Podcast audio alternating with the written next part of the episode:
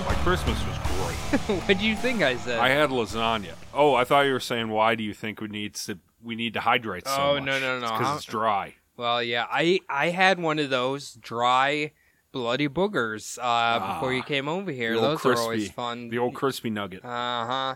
Why? I hate that. I hate it. I hate when that happens. I wish it didn't happen, but it's uh, very cold and dry around here, so it's uh, gonna happen. That's life, as Frank Sinatra once said. Do we want to quote anything from that man? he was a bully. Is he is he sexually assaulter? Oh, I'm sure. Hmm. I'm sure. If you're a crooner from that era, you're A crooner. you're sexually assaulting. What the hell does a cro- what the hell is a crooner? Well, think about how they sing. okay. Frank Sinatra, Dean Martin, Hmm. that those kind of people. Mhm. It's very loungy, very croony, very laid back in the cut. You could be a crooner. I think so. I I, think like to fit think in. I could be Frank Sinatra Jr. Jr. Is he is Frank Sinatra Jr. still alive? Uh, I don't know. All I remember him from really is The Sopranos. Wait, what what what season was he on in that? Uh, he's at the card game. He's at Tony's card game. But so it's Okay. season one or two where the sporting goods store owner Ralphie ends up going in deep with Tony to be in the card game because he's addicted to gambling. Mm. And then Tony's at his shop, like selling off all his shit. It's like it's just business, baby. Yeah, yeah. Now I remember that. Yeah. Uh I remember him because he was on Family Guy a lot. Oh right, him and Brian would do a little uh, Mm. sing song. I think Seth MacFarlane is obsessed with musicals. Well, yeah, he made that Christmas record where he tries to sound like Frank Sinatra, so that kind of makes sense. Well, He did that. He's. I didn't know he did this. Seth MacFarlane Christmas, yeah. Really? hmm hmm Is that him singing? Oh yeah, in he's the cru- show. He's no, he's singing all the uh, Christmas hits. He actually went into a studio and made a record. All right. Well, you know what? Sometimes, as a celebrity, you reach a peak where it's just like you shouldn't try to go into that uh, sector. You know, maybe that's not for you. What about Jamie Foxx? He had one song. What about what about Jamie Kennedy? Uh, well, he's multi-talented, and we're not going to knock him because he's an actor, a comedian, a game show host. I, if I remember right, Jamie Kennedy hosted a game show. Ah, I feel like he did, and he's a rapper as well. Ah, yeah, yeah, yeah. Yeah, he's he's not. How do you feel about Little Dicky? I don't feel any particular way No. about Little Dicky. Okay, okay, not you don't like him, you don't hate him. I like the guy. I like when he played the guy in Romeo and Juliet. That was pretty good. Little Dicky, the rapper. I don't know who Little Dicky is. It turns out. Okay, Little Dicky's like a Jewish rapper. Yeah, I don't care one way or the other. Hello, everybody. Welcome to another episode of the Bumblebutt Podcast, the only podcast on the internet that uploads weekly. Who knows what it'll be about? This week, three people. Ooh, First is Candace, who gave me the idea. oh yeah. Thank you, VW Chick eighty. I think. Thank you, Kelly Research, who's done the who's done the dirt for me once again. Dug deep. This is a not known about case that much. Oh, and I'm the other one that knows about it. also sitting along with me is Cody. Hello. Hello. Hey, buddy. Should we say Kelly's surgery was successful? Uh, unfortunately, she did not gain any superpowers from it, but uh, I Yeah, did not hear- even one. No, I like no Cyclops No. beams, no Superman laser beams. I'll be honest with you. I feel kind of ripped off. Like, What do you think you, would happen if you go into a LASIK clinic or whatever and you ask if you can? They can make it so you can shoot laser beams. like, hey, can I be Cyborg? Can I be Cyclops from X Men? I love that in a Family Guy that episode where they get superpowers and then the mayor rolls around in nuclear waste and then he just gets like stage four cancer. I don't remember that, but that's pretty good. When the mayor was Adam West, is yeah, that- he's like, I'm gonna get my own superpowers to stop him, and then he's like, Sir, you just have mesothelioma. Oh well, that's that's unfortunate. That's what would really happen. You start playing in uh, radiation. Certainly, at least Seth MacFarlane did that. At least he warned everybody about. Uh, Uh, and fall, you know what? Fallout's out here telling people you can get turned into ghouls. yeah, start doing super. That- mutants. I don't think that's gonna happen. Me neither. So we're gonna dive right in. Hell yeah. This man will continue my spate of shall we say, those that target the under the ones nobody cares about. Mm. I this will be a serial killer that targets low class gay hustlers, low class black men, low class white men, people that society doesn't really give a shit about, right? well, So- to be fair, does has there ever been a serial killer who targets people that uh any they the police like really want to catch them or yes, almost everyone that targets white people. Absolutely. whatever? Uh, Absolutely. sex workers, Well, sex workers, no. Those are low class people. well, they can still be white people. I said white low class. I said black low class. I said them all. I said them all. I think Ted Bundy's probably the closest one I can think of because he just killed whatever girl he could get his hands on. I guess Closest one to what? uh, girls, uh, like college girls, that people would uh, or the police would be looking for the person who killed them. Kemper? Yeah, yeah. Kemper I killed suppose, college girls whose people I were suppose. I suppose. and yes, like yes. everyone else too. But did they? Did, but at the time, did they like hippies? Ooh, that's a good question. See, a good hippies. question. You know, hippies. Uh, I don't think they liked him too much, including George Faust.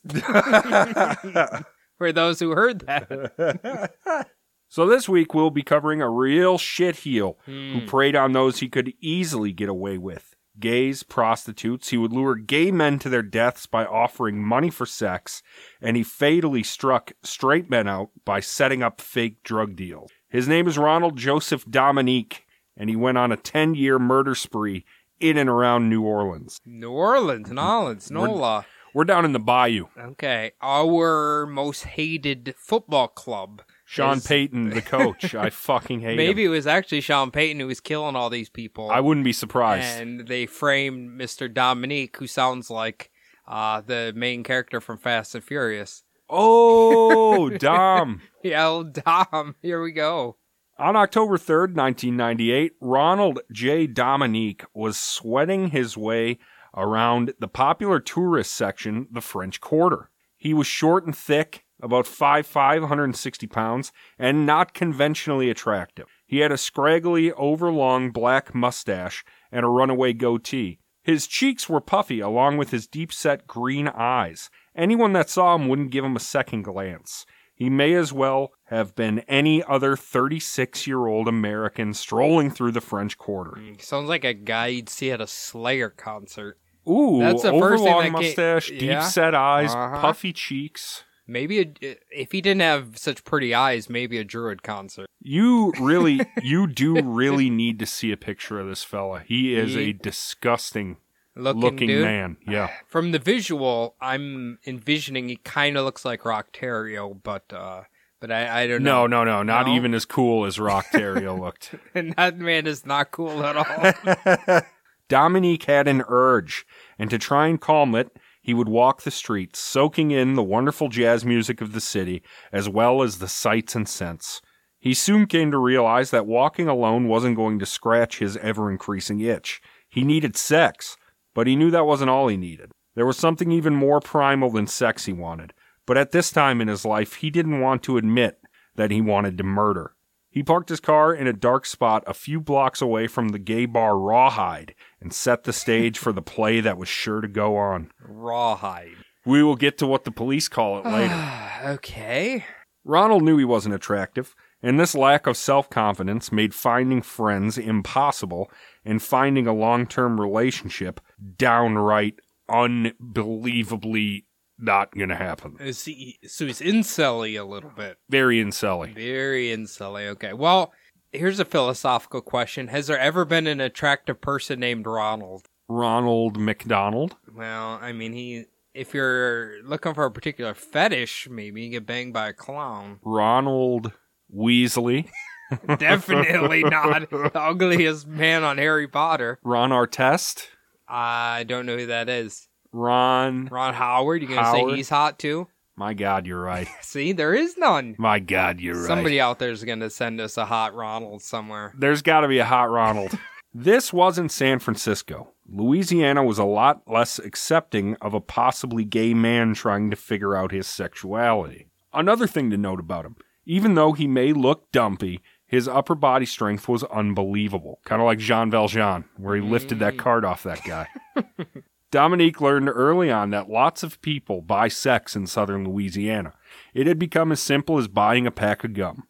Oliver LeBanks also knew this secret, although he worked the other side of it. The incredibly attractive 27 year old black pickpocket, drug dealer, and hustler was hanging out at the gay bar Rawhide. According to the book, Rawhide was the kind of gay bar other gay bars fantasize about being.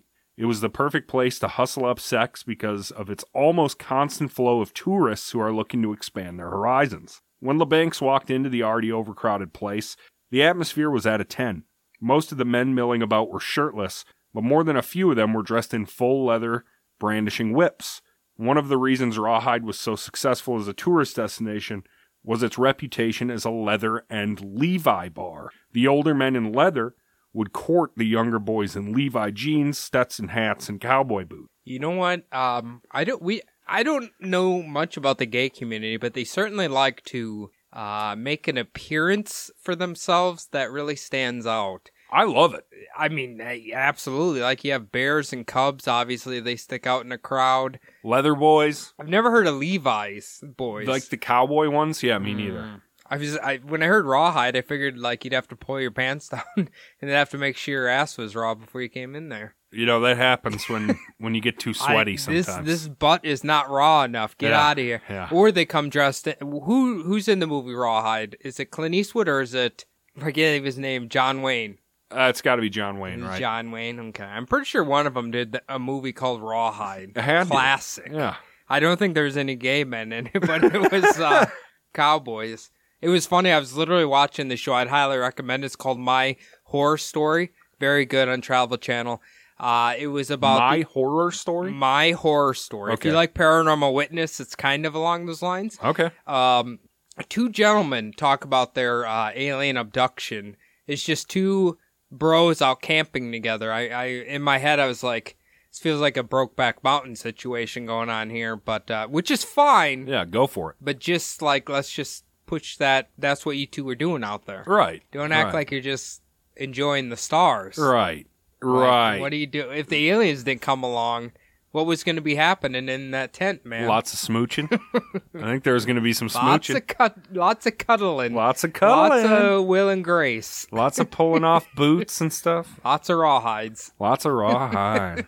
LeBancs hung back near the blaring jukebox, sizing up the potential clientele, and he noticed a man sitting at the bar trying to blend in but not quite making it. Ronald Dominique wasn't about to take his shapeless t shirt off in public. With his low self worth and self image keeping him down, he knew he wasn't body beautiful, and he'd get made fun of. He'd had enough of that, as his family wouldn't quit ridiculing him for being gay and, and fat. At first, their taunts made him embarrassed, but then quickly it turned to anger. There was no reason to remove his shirt. When the time was right, the wad of bills in his pocket would do the talking, not his roly poly body. Well, okay, five five one sixty. That's not that big, is it? He's dumpy, though, He's dumpy. Yeah. Okay. but he's got ridiculous upper body strength. I can't state that enough. This man is strong in the upper body. I wonder how he got so strong. He's got in the upper body. silverback silverback strength, that's for sure. So he, w- from the sounds of it, he's the type of guy who like goes in a public swimming pool and doesn't take his shirt off. Right, swim shirt. Mm, swim shirt. Okay. But he can't afford a swim shirt, so it's just a regular t-shirt. wait, how does he? He can't afford one. Let me tell you, How does he have all this cash for getting the cash is a decoy. The cash is a is a is a weapon. He needs it. Gotcha. It's all part of his disgusting it's little con. spider play. Gotcha. Okay, I thought maybe he was uh, Mm-hmm. Rolling he in actually it. had some money. Gotcha. He's okay. a workaholic. We'll find out later. Okay, He's a all right. workaholic, and that man will go out and hustle up a buck. But Okay. All right. The slim, beautiful, dark-skinned LeBanks sat down next to Dominique, ordered a beer, and got down to business. LeBanks always started with just the right amount of chit-chat before asking, "You like to have a good time?" I like to fool around. This was going great. Now all the young hustler had to do was get a price out of him. This truly was just another business transaction, including the coded conversation that followed. I ain't got no money for a motel or nothing. Me neither. Come on, we'll go to my car. It's parked close. Do you need any money? How much you got? About twenty, thirty. This was the going rate for a blowjob, and LeBanks was fine with that. Hmm. This was a great start to a promising night for him. LeBanks gave him another ocular pat down and discovered nothing out of the ordinary. Green eyes, soft face, dressed in jeans and a formless t shirt, he looked just like any other fella that wanted to get his nut on a handsome young hustler like him. So this is what this is what this guy does. Just I I okay. This Fine- is uh this is his to- trade. This is what he does. He he goes around the French Quarter in New Orleans to all the bars and honky tonks and trades trades money for sex. Okay, all right. He had a girlfriend too, so he's not gay. Well, we know how Phoe- Phoenix Sane is, so that's socially that's completely acceptable. He's a gay porn star with a girlfriend, so there's that. Dominique was able to lure LeBanks all the way out of the French Quarter to his Chevy Malibu with its roof rack parked among 18 wheelers in an industrial zone. I'm surprised he even needed money after he saw that. He's sitting in that fucking Malibu. They piled into the back seat, and LeBanks wasted no time. This was only the first job of the night, after all. He started sucking Dominique's penis until he was suddenly twisted around to a 69 position. Dominique twisted him around. Yeah, he wanted to, he said, I want to give you a little something as well. Okay, all right. Mutual reciprocation. Right, all right. Well, you know what? Do your thing. Dominique then told the young man to lay on his stomach, which had not been negotiated. Fucking would be extra. Before LeBanks could protest, Dominique was inside of him. He said something really strange now. I was hurt before. I was split. What he meant was he was raped and had no intention of letting that happen again. But LeBanks had absolutely no context for this whatsoever.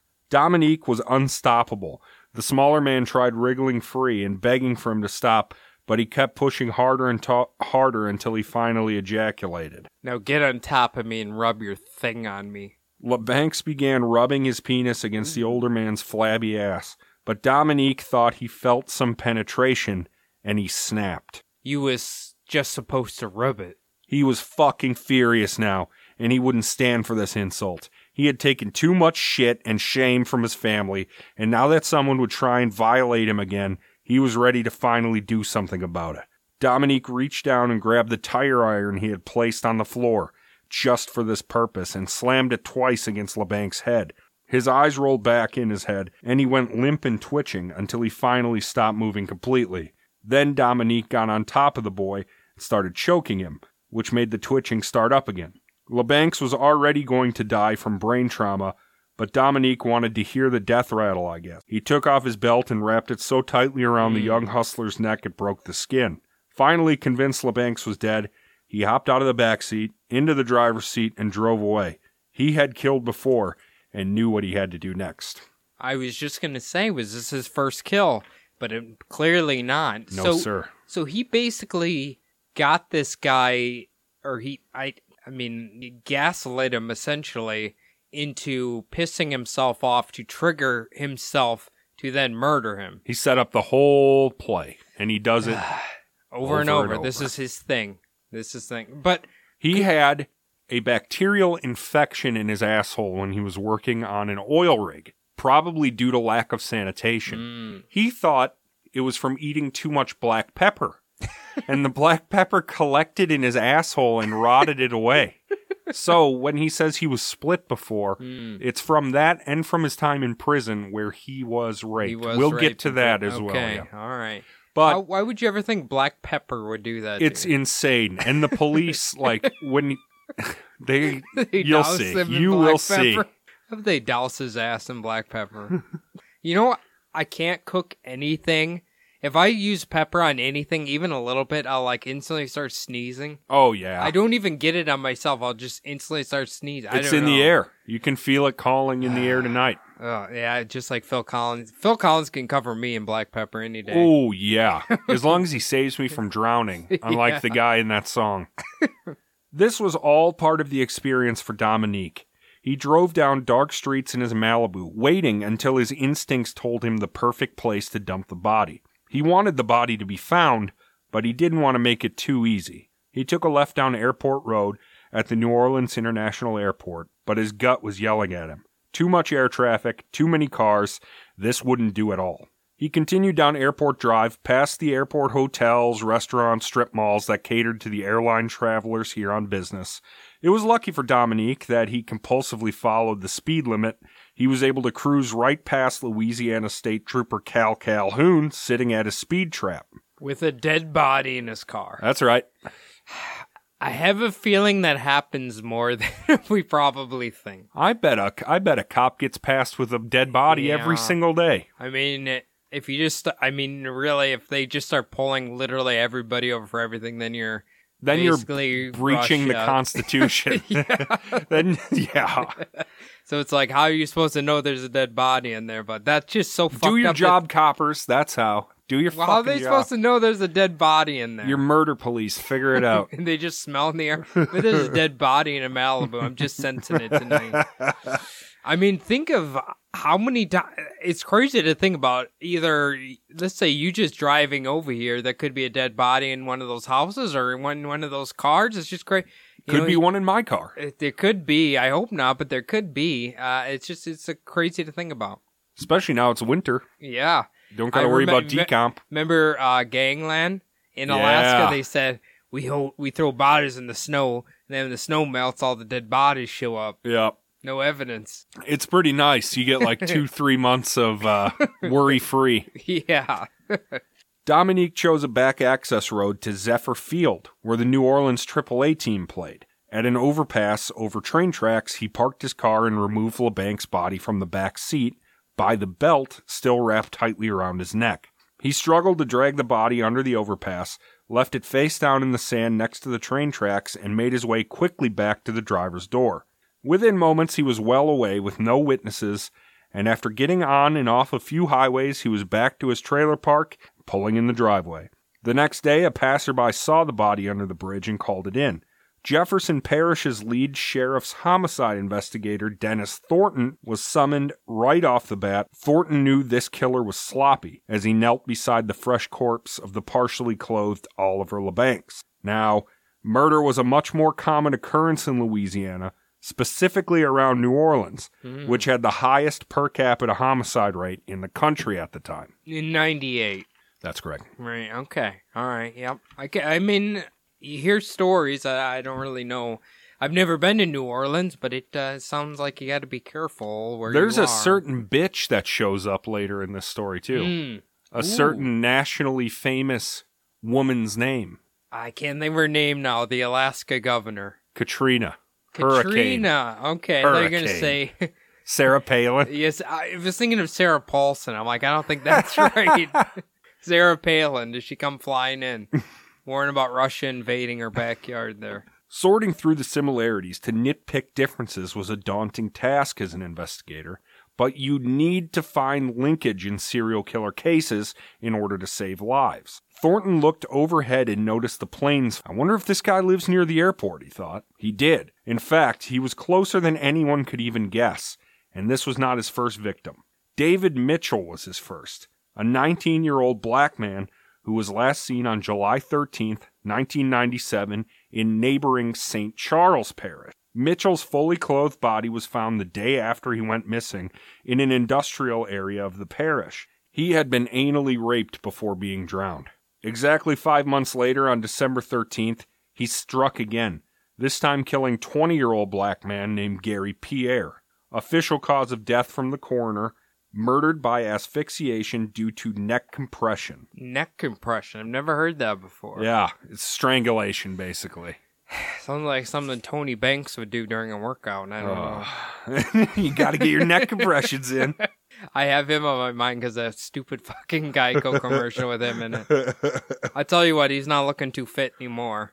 Oh no, yeah. No, he, he he's looking a little old. Gary Pierre had also been raped. This is one of those build up to explode type serial killers who needed a cool down period in between kills. He took a seven month vacation until Larry Ranson stumbled across his path. Larry was a 38 year old black man. Dominique, already switching up his victim's age range, making it that much harder to fit him to the pattern.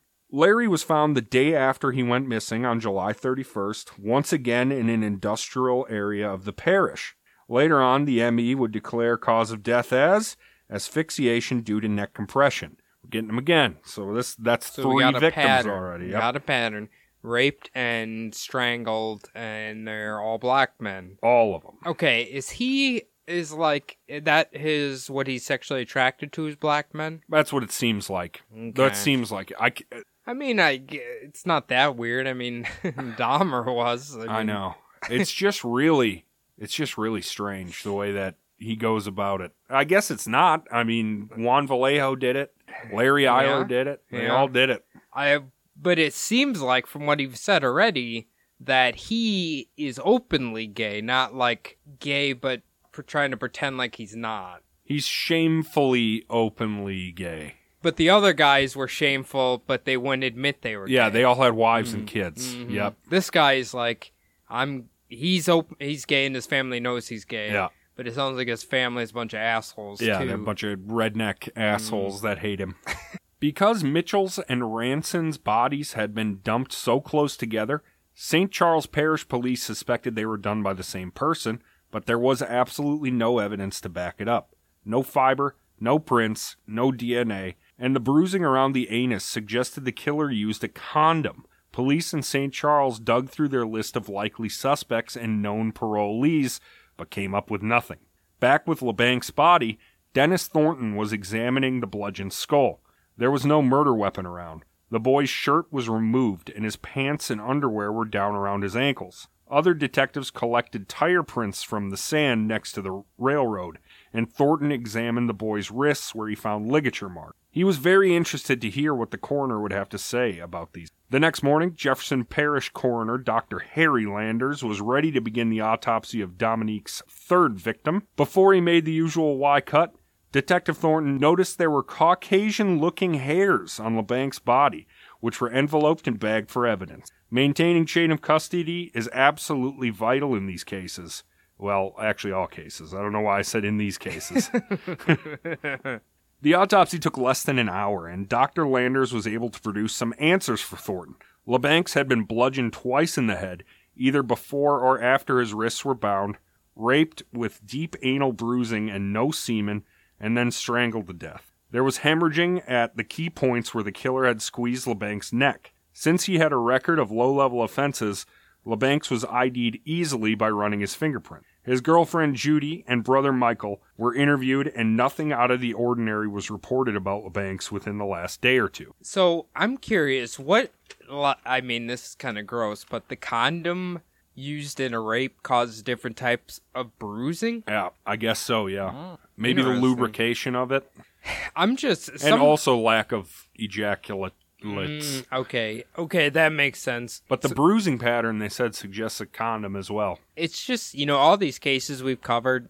It just like blows me away. They can you know see somebody who's been murdered and like they can literally tell everything that's been done to them without actually seeing it, just because of like the collection of how people's bodies decompose and the damage that's done to them and everything. It just it's crazy. It's it's insane how much of a database you have to have, like to, and that you can just look at it and mentally see what happened before. Long history of humans being terrible to each other here. Yeah, we're gross little meat piles. Yeah, that's why the aliens are coming here. They know we're too gross. they don't need us in their federation. No. Detective Thornton drove his unmarked Chrysler into the French Quarter and parked on Burgundy Street. He was headed to the Raw Hole, as police had taken to calling it jocularly. Okay. Unfortunately, Thornton stands out as a good police only because he refrained from judging his victim based on race or sexual orientation. A lot of police and prosecutors alike love to demonize people because they engage in prostitution or are gay. Mm, okay. And this guy is just like he He's wants a victim. To, wait, he. I'm saying he wants to. He doesn't care. He doesn't give a fuck. He just wants to solve it. He says he's a he's a victim. Hmm. The only thing that I care about in regards to his sexual orientation is if it helps me solve this murder. That's Hmm. it. That's what he said. How many gallons of sweet tea does this man drink a week? Based on what Mandy just told us, at least 35 gallons of sweet tea. I guarantee, based on what she told us as well, guaranteed he does not like British people Mm-hmm. because they they don't drink sweet tea. Mm-hmm. And they're goddamn hmm. goddamn emperors. They're no good. it was business as usual inside Rawhide, with the Leather Boys chasing the Levi boys, and nobody recognized LeBanks from the mugshot.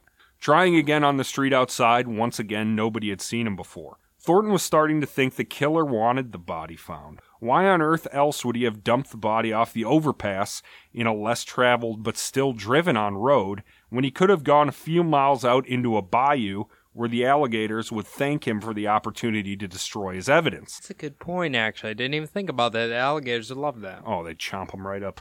The only thing Thornton knew for certain was the killer acted alone, and this looked like just another business transaction. Sex for money, which likely meant the suspect was gay. Two weeks after Oliver LeBanks turned up dead, there was another. Joseph Brown, whose partially clothed body was discovered in St. Charles Parish. He was 16 years old and black. Method of death? Death by asphyxiation due to strangulation. Mm. No other clues or leads were discovered. One month later, Bruce Williams was found dumped, fully clothed, in an industrial area in Jefferson Parish. Thornton got the call on this one, and the details were exactly the same as LeBanks strangled and raped. Since male on male rape wasn't a crime police encountered often, it was easy for Thornton to link the two cases straight off the bat. He remembered uh, investigating the LeBanks murder. I mean, as we know, cops and detectives don't like to use the SK word unless they're absolutely sure. You bet your tits. Same thing in this case. Because I mean, it's kind of a catch twenty two because you use that immediately, then you cause a mass panic, and then but, But- if you don't, then they keep killing people. Yeah, then you're withholding information Yeah. from people you're supposed to be protecting. But I I feel like jumping to serial killer because it's so rare. Uh, what is it like 0.005 percent of murders are serial killers? So it's like It's like getting struck by lightning. Yeah, basically. Um, so yeah, it's kind of, a, but this is, uh, man, this guy is like, are they confirmed like they're finding the bodies literally the next day after he commits the crime? or So is it- far, yes, they're all Okay. fresh kills. They're all 24. so he's like rapid fire killing people now. Some of them, rigor mortis hasn't even set in. It's Jesus. that's how fresh they are. So I think we've left off at, like five or six right now. That's and right. they had a five month or five month, seven month, and then the next gap, and then it's been like two weeks a month, and then two weeks or something, right? That is something like that. absolutely correct. Yeah, that's serial killer. That's a lot. Just like in the LeBanks case, Thornton backtraced the victim's movements and spoke with family and known associates. Williams, the 18 year old black man, had been a hustler just like LeBanks and was last seen going into the French Quarter on the night of November 27th and then disappeared off the face of the earth. Johnson Parish made the decision to classify this a serial killer, as we know from all past gay men targeting serial killer and all other serial killer episodes, and as we just talked about, cops are very hesitant to Mm. admit it, and uh, and and because once you admit it, you get the FBI involved. The Yeah. shit goes federal Yeah, and you can't put that. You can't put that back in the hat if it's not. immediately. The FBI profiler went to work and then wrote back. White, mid thirties, high school dropout, poor social skills. I mean, I feel like that's pretty obvious if you have a serial killer. Maybe not the high school That's- dropout it's part. so cookie cutter, and that's going to be that's. I mean, that is most It's- of the I mean- But guess what? It's fucking correct. well, this I this isn't John Douglas giving a profile right here. No, I this is think. not. No. the profiler also threw in that the killer definitely lived near the airport based on the dump sites. Even though the FBI's profile seemed cookie cutter, they nailed the motherfucker. It fit Ronald J.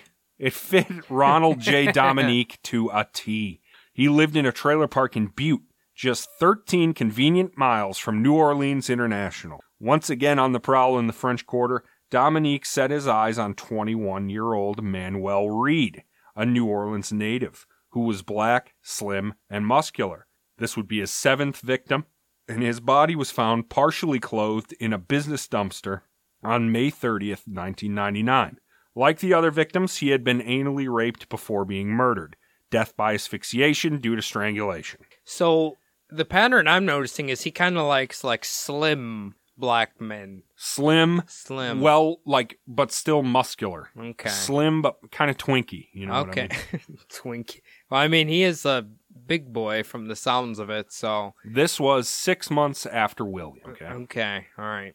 Dominique is a lot more like the Beast of BC than, say, Larry Eyler or John Edward Robinson, as he didn't travel to kill. He had his comfort zone and hunting grounds close to his home. He liked being able to kill, dump the body, and sleep in his own bed at the end of the night.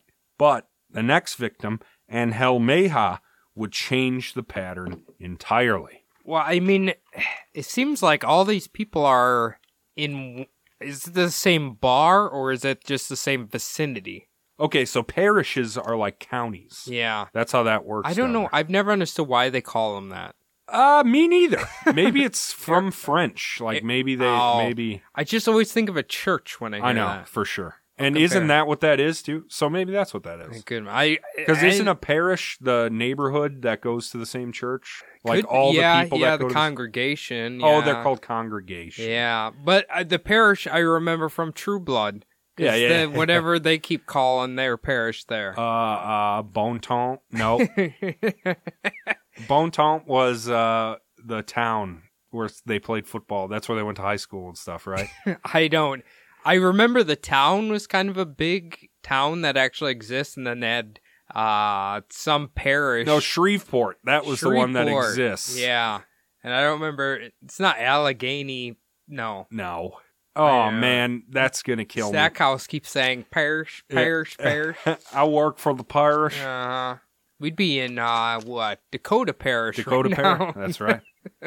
Angel Mejia was a homeless 20 year old black man who worked the streets. He was last seen on the afternoon of June 30th, 1999, and was found in front of a dumpster in Johnson Parish, in an industrial area. As Thornton looked on the body, he just couldn't believe how sloppy this guy was. I mean, in front of the dumpster, Mejia was found partially clothed and raped, death by asphyxiation due to strangulation. Although he was sloppy, none of their tests came up with anything on the killer's prints, DNA, or even the car's tire prints. They had those Caucasian hairs, but that is it. So he's like accidentally doing this right Yes. from the sounds of it. Yes, or maybe he's he's just really good at this specific thing. I guess if there's no, I mean, if there was traces of semen, that would really uh, help them. But uh, you you'd think, uh, I don't would they? They guess they weren't. Re- te- they're testing DNA, but not Definitely. like exceedingly well like they are now. Yeah, probably not in the late Mm, nineties. This is like right in OJ time, right? this is nine years after OJ. Is it nine years? I thought he was like ninety four, maybe. Maybe he was. I don't know, but uh, we know OJ's kind of the the cracking open of DNA and stuff. So Mhm. I don't know. It's uh, it's very weird how these idiots end up getting away with it for so long, even though they're very clearly dumb. th- they do the bare minimum to hide their tracks, and somehow that's enough to throw. That's hmm. the thing. Maybe if you do too much, that's the problem. You do too much, you get sloppy. You'd think somebody would be around to see him throw a body next to a dumpster. Apparently, his gut instinct is perfect Hmm. as far I- as finding dumping grounds. Every time I've been anywhere, there's always somebody within like sight of you. I know. I'm scared to throw things here. in businesses' dumpsters because I don't want them to get mad at me. The one time we went out to Dinkytown and we were walking back to the car and there was a uh, porta potty the construction workers were using, so I just took a piss in there. This lady like teleported from some other dimension to come yell at me saying, I gotta we gotta clean that shit up in the morning. Oh my I was god! like, I just peed in a porta potty, Yeah. crazy lady. It's not that big of a deal. you knucklehead she lady! was so pissed. I don't even know where she came from. wow. It's like she was watching. She's a human security camera for that porta potty. Maybe you made her like night. Two in the morning. Oh, you made her night then. She was so thrilled. She's been waiting out there all day. That she hit her quota and now she can go home. Her little opera glasses just sitting there waiting for some goddamn kids to come use the porta To come potty. piss. Yeah. Uh-oh. The biggest problem for investigators in a case like this, the media got involved. Shoeless body could be the work of a serial killer. This going public is both responsible and irresponsible at the hmm. same time. It's an issue I personally struggle with. I believe the people have a right to be informed there is a vicious predator hunting them down. On the other hand, investigators really needed things under wraps, or else the killer could completely cover his tracks and skip town. But consider this: like we know them, they get their jollies off of being famous, so then they get sloppy and then they get caught. And that's why he leaves hmm. the bodies where the, where he does, close but not too close, hmm. so that way they they can be found and he You can know- hear about it. You know his ass is sitting in his trailer jerking off, oh. and thinking about this, watching whatever Dawson's Creek or whatever he's watching in there. Well, since the article went into detail about how three bodies had been found in close proximity to the airport, and all of them had their shoes removed, which uh, was not true, but the shoeless serial killer really has a nice ring to it. And there was one person whose shoes were off, but they were found nearby. So, uh, so there's one, one sh- technically shoeless body, and all of a sudden he's the shoeless serial killer. That's right. okay, But right. what these people actually had in common was they were all street people. They were gay, black, and or homeless transients. It was no great loss to society. It would not do as well in the papers as the shoeless serial killer. Right. Mitchell Johnson was the next victim, a 34-year-old well-built black man. He was Dominique's perfect target. Johnson's body was found literally feet away from where LeBanks had been found. Detective Thornton was both intrigued and fucking furious. He assumed the killer was playing games at this point. I mean, that's pretty bold of him to put it there. The autopsy report came back exactly the same as the others raped and strangled, but this time there was a witness. The person who last saw Mitchell Johnson also noticed the stranger cruising around the neighborhood as well. Thornton was able to get a rough description of a white male, mid 30s, receding hairline, and puffy cheeks. With the new sketch in hand, and since the story was already leaked to the media, Thornton gave it to both the gay and mainstream papers in New Orleans metro area. Did they initially think it was Jason Alexander? like He's like in Seinfeld. He's the first person that came to my mind when you just said that description. Puffy cheeks, close I mean- together eyes. I mean- receding hairline. Judging by how crazy and how they treat him on this show, I'm surprised he didn't snap. No kidding. Him more like he killed people and then Kramer like hid the bodies for him. I could see it. Good spin on. it. Let's resurrect Seinfeld, but make them serial killers. That'd be great. Since every victim had been male and had been raped, the police thought the killer was targeting gays exclusively. There's no way to know for sure if the sketch being published caused Dominique to pack up his trailer, quit his job at the county, and move to Houma, a town 58 miles southwest of New Orleans. Hmm, I wonder how fun it is to live in Houma. Houma! Oh, Jesus. He pulled his truck and trailer onto his sister's property on Bayou Blue Road. Laney and her husband said, Hell yeah, hook your trailer up to the electricity and water on the property. So, people in this parish referred to themselves by the street they lived on, which is how Dominique became a Bayou Blue man. Okay, inter- I I guess Mississippi's uh culturally quite a bit different than here. Nolans, Louisiana. Louisiana. Okay, well, you can you could smash them both together. and It's the same damn thing. yeah, you could make a case that they're not that different. That's like to me, it's like comparing Georgia and Alabama. It's like we're splitting hairs here, or maybe it's Georgia and Florida. uh, it could go either way. Georgia's yeah. better than both Florida and Alabama, though. Like you, Louisiana, Mississippi. All I think about is fucking mosquitoes. Mosquitoes and crocodiles. uh huh. Alligators. And good uh, Cajun food. Mm. Mm, I could go some for some crawdads. jambalaya. So he literally just pulled his trailer into his sister. Is that what he said? Yeah, his sister's property on Bayou Blue Road. and she said, Heck yeah, hook yourself up to the water, uh-huh, hook yourself up I- to the electricity. I'm sorry, Adam. I love you, but I'm not never letting you pull your trailer into my You property. son of a bitch. You can't be stealing my electricities. Dominique was raring to be seen as normal, especially since that police sketch had just been released wide. He didn't have to worry as much as he did, however. That sketch barely made it out of Johnson Parish. Police in Terrebonne Parish were never even sent the sketch. Unless he was really sloppy and got himself caught, he was home free, safe on Laney's property. With everything hooked up snug as a bug, Dominique realized he was out of space and needed a second trailer, so he bought a smaller, beat up one that he parked next to the bigger one. This would be his murder trailer. Okay, Louisiana double wide. Hey. Fuck yeah. Yeah he, he's moving. Like, if this was the game life, he just got, he just won the game with two house, two trailers. Louisiana life. That is a game I want to play. Louisiana life. You, it's like you have to start out with a minimum of four kids. oh yeah. And the alliteration is perfect. I Yeah, and it, it's just like the cards are all just different trailers you can get.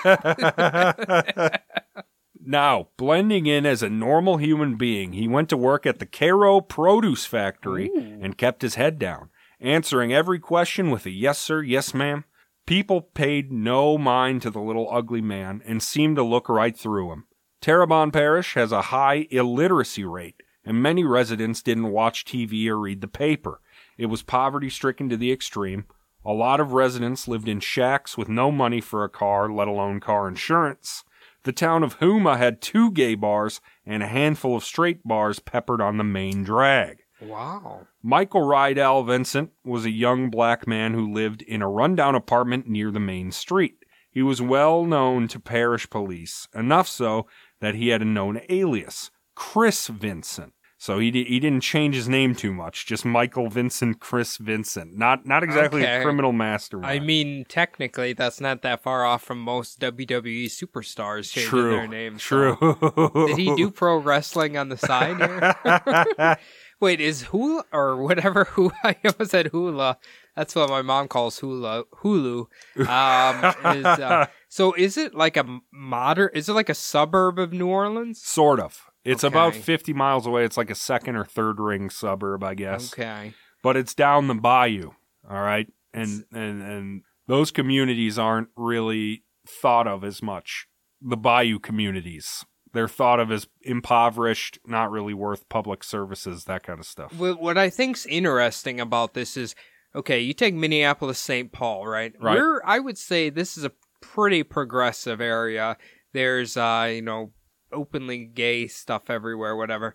But you will not find, as far as I know, gay bars outside of St. Paul, Minneapolis themselves. Oh, you just got to know where to look. okay, so yeah. you can find them in like the suburbs. Oh yeah, there's community. There's Okay. They, they they they you just don't need to know. That's why you don't need to know. Well, I'm gonna say he like the West St. Paul where I live. There's barely even bars in I general know, here, so it's like. I mean, okay, you got Celts. Could that be both if they wanted, or is that strictly straight bar? It could be. It Is- could be. I I- don't see why it couldn't be the Rainbow Irish or something I- like that. Uh, hopefully, the Irish Catholic. Then they might have a problem with that. Uh, well, that's how all their sexualities get get fucked. Yeah, I, I don't know. It's just very weird. I, I guess I haven't paid much attention, but you know, obviously I know where they are downtown. Yeah. they're very popular Oh, yeah. places. Uh, but you don't see them in the suburbs too often. Probably because it's boring there. Like people in the suburbs don't really like. They go go to into the party. city. They go into the city if they want to party. You wanna you wanna get wild to go in the city. Mark Vincent was a small fellow, about 5'7", 120 pounds. Despite this lack of size, he'd been arrested for aggravated battery. He vanished on New Year's Eve, 1999.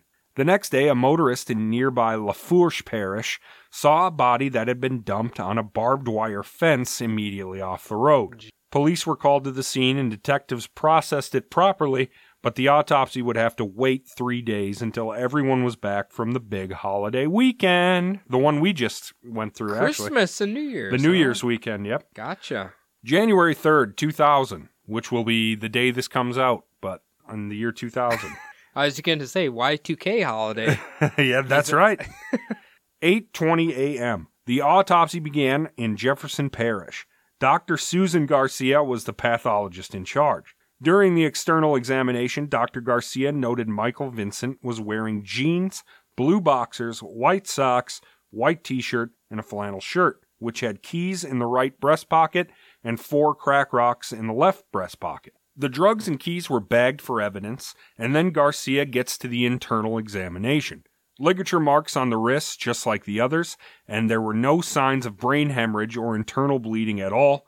The cause of death here was circumstances surrounding death are unclear, but subtle findings at autopsy suggest homicidal asphyxia as the cause of death, manner of death, homicide. So basically, strangulation by asphyxiation. Same thing he's done to every other victim he, he's uh, had here. And that was number 10. I Michael was number Vincent. 10. Mhm. Holy shit. And this is within two years, right? 97, July three. 97 to January 2000. So two and a Two and a half years. half-ish. Yep. That's a that's a lot for a serial killer. He's busy. Not noted in the autopsy was whether or not Vincent was raped, but once again, Dominique left behind no prints, no fibers, and no DNA, DNA of any kind. He may have been sloppy in the dumping of his victims, whether on purpose or not, but he was a Gil Grissom when it came to not leaving forensic evidence behind. Who the fuck's Gil Grissom? You've never seen CSI? Ah, is he the main guy? Yeah, he's the gray haired Okay. guy. He's the most attractive CSI guy that's ever been on the show. He, in a movie, he uh, got Marky Mark to beat him up. Hell yeah. yeah, yeah. Okay. For Thornton, this change of leaving the body in the wide open was a terrible omen of chaos to come. But then the killing stopped for two whole years, throwing Thornton and the rest of the team headfirst into a dead end. I wonder why. Like, why two years? It's crazy. Well, we'll get there. Okay, all right. Thornton give, didn't give up as time passed. He was obviously assigned other cases, but would work hundreds of hours unpaid overtime, tracking down leads. But once again, Ronald J. Dominique hid in plain sight. Ronald was born in Thibodaux, the county seat of Lafourche Parish, which was the halfway point between Baton Rouge and New Orleans. He went to Thibodaux High, where he lettered in Glee Club. Although Ronald was in the closet during his school years, it didn't stop his peers and even some teachers from making fun of him for being gay. He came from a family of six children and claimed to have been raped by a priest as a child, but his parents didn't believe him. As a young adult, he had a few run ins with the law. One of them was when he got caught making dirty phone calls to other residents of the parish. Nine years later, he was arrested and charged with a DUI, not at all uncommon. Hmm. Then, two years later, Dominique's actions turned murderous. A young naked man burst from the window of his trailer screaming. He's gonna kill me! Neighbors heard the cry and immediately called the parish police, who arrested Dominique and charged him with forcibly raping the young man and held him on a $100,000 bond. Dominique couldn't come up with the 10000 so he spent the th- next three months in jail awaiting trial. This was a very formative time for Ronald and ruined his little brittle mind so much. This is where he was raped and tortured in jail, and this is where this is where he claims to have gotten the inspiration to start killing people. I mean, from what you said, it kind of sounds like he was starting it from the whole reason he's in jail right now, right? Yes, and he's such a complainer, little hmm. whiny weasel rat hmm. that. While he was in custody, prisoners raped him so hard and frequently it made his anus prone to splitting during sex. He vowed he would never return to jail, and anyone that even mentioned calling the police on him would end up dead. After three months in lockup, at the start of the trial, Dominique caught a break. His accuser never showed up to court, and nobody really knew where or even who he was. Dominique filed a writ of habeas corpus, and in November 1996, Ronald was set free. But his jail time molded the rest of his life, and the lives of many, many innocent men to come. Do you think that really happened to him in prison? I'm sure he was raped. Uh, I, as to that being the motivation for him going on his, for him starting to be a little serial killer, I'm not sure. I'm, I, I don't know. It, it sounds like he probably had tendencies beforehand. Mm-hmm. Um, maybe that was the little linchpin holding him. That uh, was his little grenade it. pin. Yeah, I don't. There's always like a weird event in all these serial killers' lives where just like they flip all of a sudden. You know what I Mhm. mean? So maybe it was. I don't know. I think it sounds like he probably would have killed the guy that got him in jail if he didn't apparently turn into Kool Aid Man and burst out his window. Oh no! That's all I can think about. I don't know. He just like his body shape just sits on like the side of the trailer as he's running out. so we'll flash back forward to the present. From 1997 through New Year's Day 2000, that was the first leg of his killings. He killed and raped 10 men. After that, he wouldn't kill again for two years. He popped back up on the radar on February 10th, 2002 when he was arrested in Houma for slapping a woman during a Mardi Gras parade. He had witnessed her hitting a baby stroller with her car, and although she apologized profusely and no one was hurt, Dominique just couldn't let it go and he backhanded her. Wow. Okay. He made a deal with police for alternative sentencing. Instead of going before a judge, Dominique would enter the parish offenders program. Ronald made the most of this opportunity and was a model offender and citizen. He met all the requirements to be graduated from the program and even was the top delivery driver at the Houma Domino's night shift, as well as shift lead at the Caro produce factory during the days. What what the hell kind of offenders list is he on? Just an offenders list? Oh no, this is a parish offenders program. So it's uh, alternative sentencing. Instead of going to jail or whatever, he can work off his his So- crimes to the parish. Gotcha. Okay. All right. So I'm I'm assuming there's a lot of Jesus involved. I'm sure it, it's a way to turn your life around. It's you know they're trying to say Rehabilitation. Rehab instead of punishment. Right. Okay. That it's good for that. Also, Dominique, the D- Domino's delivery driver. Holy shit. That's a that's a mouthful. old boy was raking it in too. I mean, look at J Fox. He almost retired. He's got a quarter million dollar 401k from Domino's. He's killing. That's why he left. He he got he became partners with Domino's and he got the hell out of here. Oh my god. Dominique also tried to be an engaged member of the community. The local Lions Club even accepted him on as a full member. Dominique's favorite activity was calling bingo at the senior center. After everything about Ronald's killing came to light, the Lions Club director remembers everyone that came in contact with Dominique loved him. Hmm. Delivering pizzas all over Houma afforded Ronald with the opportunity to drive around the city and scope out all the hot young black hustlers working the streets. He really wanted to get them into his car without a struggle, and for the most part, flashing a wad of cash in their face was certainly a way to do it. Like all serial killers, this one was a con man. He hmm. forces his victims to believe it's a simple cash for sex transaction, all the while he's got something altogether different planned. Yeah, yeah. It's. I mean, he's had a lot of practice doing this. His little, I whatever you call it, procedure or mm-hmm. whatever. How he he gets him into his car, which is fucking brutal. His little MO. Yeah, that's what I was saying. I couldn't think of that word. Mo. I- Modus procedure. operandi. Yeah, I, I, procedure's like something a dentist does, Yeah. not a serial killer.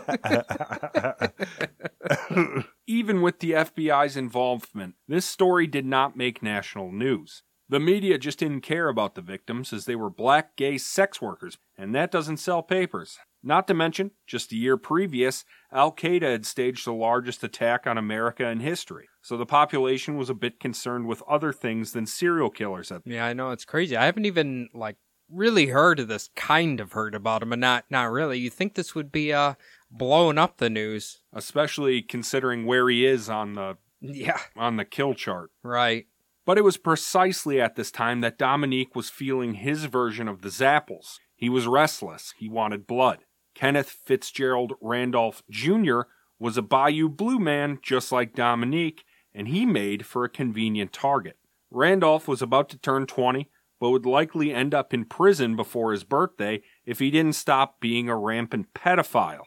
At age 18, about two years earlier, Kenneth was charged with having consensual sex with a minor aged between 13 and 17 to hide the victim's identity. He was let off with a slap on the wrist. Two months later, he was charged with felony criminal damage to property, which carries a sentence of up to 15 years, but he charmed his way out in a month or two.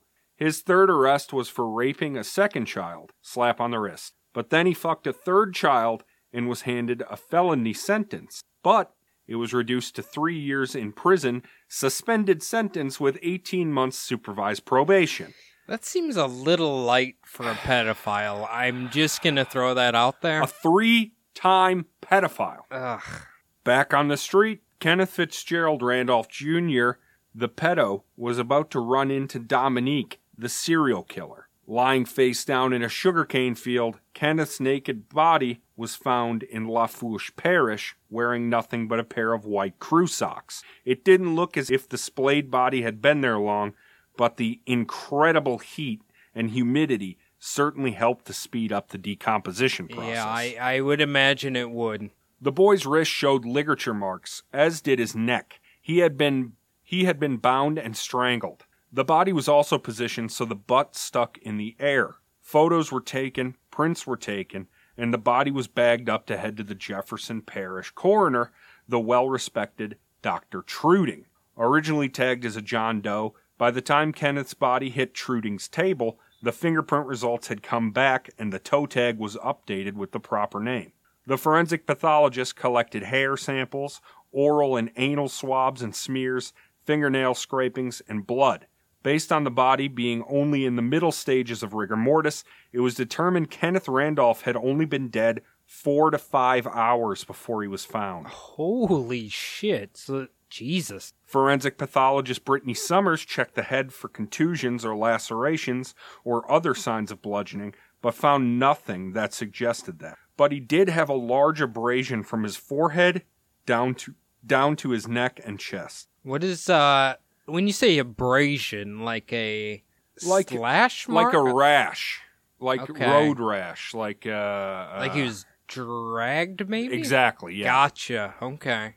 His wrists and neck bore similar abrasion, leading the coroner to believe the killer forced Randolph down onto his chest and up on his knees before hog tying him for easy access to his anus. Summers then cut into the soft tissue of the neck to confirm the cause of death as strangulation.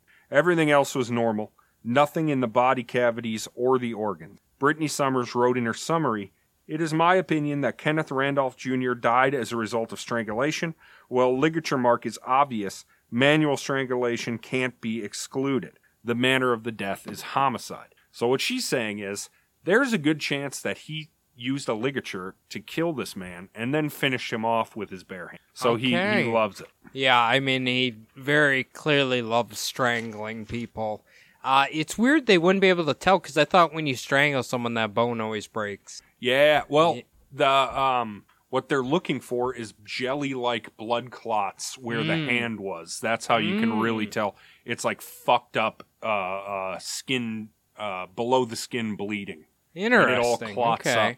All right. Interesting. I was going to say, it seems like they're really confused if it's, or like, they can't officially claim a strangula- strangulation, but I figured that would be obvious to them, but maybe not. Yeah, you know, yes, I it's so I really Apparently, since this guy's like really bulked up up top and like skinny leg bottoms, yeah, he's uh, Uh, he's you- tip drilling all over the place. he doesn't like leg day. Uh, I I figured you know he'd have a lot of strength to kill these people. I guess, Mhm. uh, for lack of better words, there. This made 11 victims in total, and Dominique was presently rolling in dominoes tips as detectives and pathologists cut into his latest victim. By October 12, 2002, Dominique had been living in his sister and brother in law's yard in Terrebonne Parish for a little over three years and was hunting his next victim right from town. Small and muscular at 5 foot 7, 137 pounds, Anoka T. Jones was an affectionate man. When his girlfriend Shelley Watson got off work, she went to the grocery store, and at 7 to 7:30 when she returned home, Anoka helped her put up the groceries before hopping on his bike to go get a pack of smokes. A black pickup truck driven by Dominique matched speed with Anoka as he was pedaling and rolled down the passenger window, asking in a smooth voice. Hey, can we talk? And that's where we'll pick it up Ooh. next week for the stunning conclusion of Ronald J. Dominique, the Bayou Strangler. Well, he is a real fucking asshole, and I know that's an understatement. Um, I'm gonna be curious because that the last guy you talked about doesn't seem like he is a sex worker, but maybe he is. I, I don't know. Should we? Should No, I run we down? Should I run down the the names of the victims we have so far? Sure. Number one, David Mitchell. Number two, Gary Pierre. Number three, Larry Ranson. Number four, Oliver LeBanks. Number five, Joseph Brown. Number six, Bruce Williams. Number seven, Manuel Reed. Number eight, Angel Mejia. Number nine, Mitchell Johnson. Number 10, Michael Vincent. And number 11, Kenneth Randolph. That is uh, it's a lot of people. That's uh that's a lot of people. That's a lot of people. But uh, like you said, they are under the assumption this is a serial killer Yep. right now, right? So the FBI's been notified. But the uh, like uh, as far as I know, the FBI will give them a profile, but they won't help them investigate it, right? No resources unless Mm. there unless there's a like a task force. I was gonna say, especially around this time, unless they said they were a terrorist, I don't think they're gonna help them very much. No, no. That, Like, uh, uh, unless somebody's name was Ahmed. You're honestly, unless I know, I know. Ahmed, you're not. It it sounds fucked up, but it, it's kind of true. What was the show where ah, they wanted the FBI's help, but they had to like they would only help them if there was terrorism The or Wire, was it the wire Yeah. or corruption where, involved? where they were like, "You're." I think that's exactly what he said, Yeah. and that's what I was thinking of. Was uh, in order to get surveillance up on this thing, we had to change Stringer Bell's first name to Ahmed, and then there was like 50 FBI agents working it.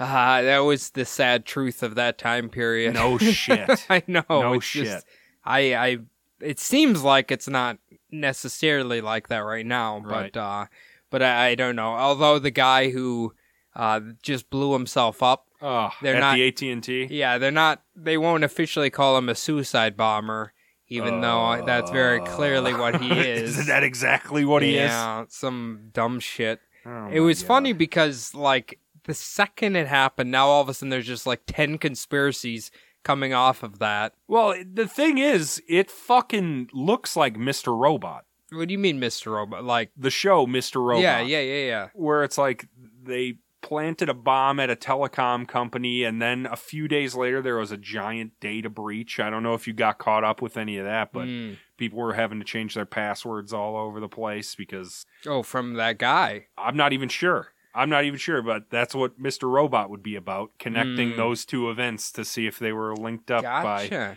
Well, as far as I know, he was doing it because he thought 5G was evil. But people, it just so Uh. happened those fucking voting machines were in there. Oh. So then, you know, that clan of people got to wrap that up in it and that's say, where they were being stored is like Ah. right there. Well, Like, oh, AT and T like runs some of the Dominion machines or something. terrible. So it's like this dumb shit just so happened to attack a building where those were, where there's a large election rigging conspiracy going on. So it's just like a accidental hodgepodge shit show that this man just stirred up. tripped and fell into. Yeah. He It's- tripped and fell over his own penis and, just- and landed on voting machines. He wanted to do 5G, but if 5G's like that's old conspiracy. That was like three months ago. Now we're moving into new conspiracy. Good for him. Good Yeah. for him. Good job. Good job. I, I mean, I guess we could say at least he warned everybody to get away from him. I guess. was there any deaths no, besides him? just him, Okay. just him. So Property damage in him. yeah, basically. No great loss, right? No, I apparently not. Apparently he was a uh, very disturbed man. Fuck him. What an Mhm. asshole. Mhm. What an asshole. Anybody that sets off a bomb in a populated fucking area, go fuck yourself. He's an asshole. Dominique's an asshole. here, Dominique's so- an asshole. Old and Ronald. Sar Tsarnaev. What was the Boston bomber's name? I don't know. Me neither. I can't remember. I don't know. All I right. just know don't ever watch that Mark Wahlberg movie with him in it. Patriot. Not doing it. Never doing it. All right, ladies and gentlemen, that will conclude part one. We will just pick this son of a bitch up in the finale, and we'll conclude the motherfuck out of it. I have a feeling it's gonna be just as bad. Yeah, I mean, there's tw- there's tw- eleven more victims Yeah. to go. Yeah, I, I figured this guy wasn't gonna be stopped anytime soon. Before I ask for the email and all that Mm. stuff, I want to say a very heartfelt thank you to the Patreons who have been with us over the year and the year previous. yeah, let's uh, let's thank them all now. We do have a hearty surprise coming for everybody this week as well. We're finally going to be getting down to the highly requested kissing the coronavirus. Wonderful. Mm, it's very hot. I've read like two Wonderful. paragraphs and was laughing already. So And that's what we're going to give them this week. hell yeah! Oh, that's so good. All right, let's thank all of them here. We gotta thank Mandy, gonna uh, who is gonna be on our Wednesday Patreon episode. thank you, man. Breen, Breen. Uh, thank you, Kelsey. Thank you, Taylor. Taylor. Thank you, Joe. Joe. Thank you, Tiffany. Tiff. Thank you, Elizabeth. Li- Thank you, Nikayla. Kayla. Thank you, Julie. Julie. If you, Lunchbox. I don't know if we want to say his Ravi. There we go. Thank you, Phil. Bill, Thank you, Courtney. Courtney, Thank you, Kelly. Kelly, Thank you, Chrissy. Chrissy, Thank you, Bianca. Banco, Thank you, Amy. Amy, Thank you, Margaret. Mago, Thank you, Tiffany. Tiffo, Thank you, Jennifer. Jenny, Thank you, Saya. Saya, Thank you, Lexi. Lexington, Thank you, Renee. Renee, Thank you, Katie B. Katie B. Thank you, Hybrin. Hyper, Thank you, Jessica. Jesse, Thank you, Anthony. Thank you, Lisa. Thank Anthony, you, Lisa, Carly. Carly, Thank you, Cody. Thank you, Gwen. By the way, thank you, Gwen. Gwendolyn, thank you for the T-shirt and the delicious, delicious Mm. fucking snacks.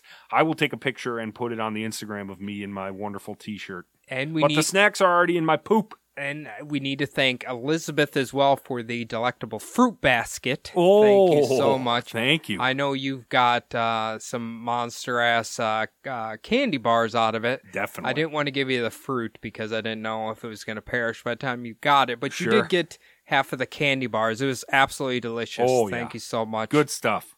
Uh, thank you, Vance. Vance. Thank you, Jade. Jade, Thank you, Julie. Julie, Thank you, Libby. Lee, Thank you, Terry. Terry. Thank you, Hannah. Hello. Oh. Thank you, Demetrius. Demetrius, And, and thank you, RJ. RJ. There we go, Texas boy RJ. So thank you guys so much. Jesus, that was a it's a hell of a lot of people who like this show. You're not kidding. And they're uh, they're willing to, to throw down their hard earned cash in order to uh, give it to us. I it's it's weird because over Christmas I felt like we haven't recorded at all, but it seems like Christmas and New Year's just has been like a blur, kind of. A weird time vortex. Yeah, and now we're gonna we're gonna be back on schedule. It is currently July or January second, uh, and we're back to normal now. Yeah, we're back. Hmm. We're back, baby. And if you liked this episode, you can let us know by filling out a form submission on our website, bumblebuttpodcast.com. While you're there, you can also buy the sickest merch money Mhm. uh, has to offer. uh, if you want to hear what we're talking about, you go to Twitter at bumblebuttpod, Instagram at bumblebuttpodcast, my boy. Now, be a superstar and bop that follow button on Spotify if that's where you're listening to us. If you're on the Apple purple icon uh, podcast application, you can leave us a five star review, and if you do, we'll read it on the show. And in fact, if you don't, you're kind of being an asshole. so if you're listening to this right now and you haven't left a five star review, and you're listening on the Purple Apple Podcast, leave a five star and write a little something, something for your boys. Mm-hmm. We don't have any this week. I didn't think we did. Yeah, Yeah, I, I, you know what? Holiday season, I've noticed. You know, uh, people don't get fuck around podcasts too much. Oh, I didn't know download numbers could go that low anymore. Mhm. I thought we were well past that, and then I opened up the app and went, "Whoa! Did we get hashtag Me Too?" I don't. I I would hope not, but uh, uh, yeah, I I think uh, when you're spending time with your family, you don't want to listen to podcasts. It's it's normal. It's what happens. Boo! It's what happens. I know you didn't when you're uh, role playing Garfield over there. Adam says, no, "Yeah, I was just eating lasagna and talking about how much I hate Mondays." you hate what John? You hate John. Yeah, Jon Arbuckle. Yeah. And you shipped your brother to another country. Have you ever seen Garfield without Garfield? Look up the comic strip Okay. called Garfield without Garfield. It just makes John look like a lunatic. It's pretty great. I pretty might great. have to. It sounds funny. It's pretty great. All right, everybody. Thank you very much for listening. Thank you very much, Candace. Thank you very much, Kelly. Thank you very much, Cody, for joining me. Thank you, And Adam. uh, why don't you join me next week where we finish? I think I will. Okay. All right. All right, everybody. As always, have a nice weekend unless it's Tuesday. Later.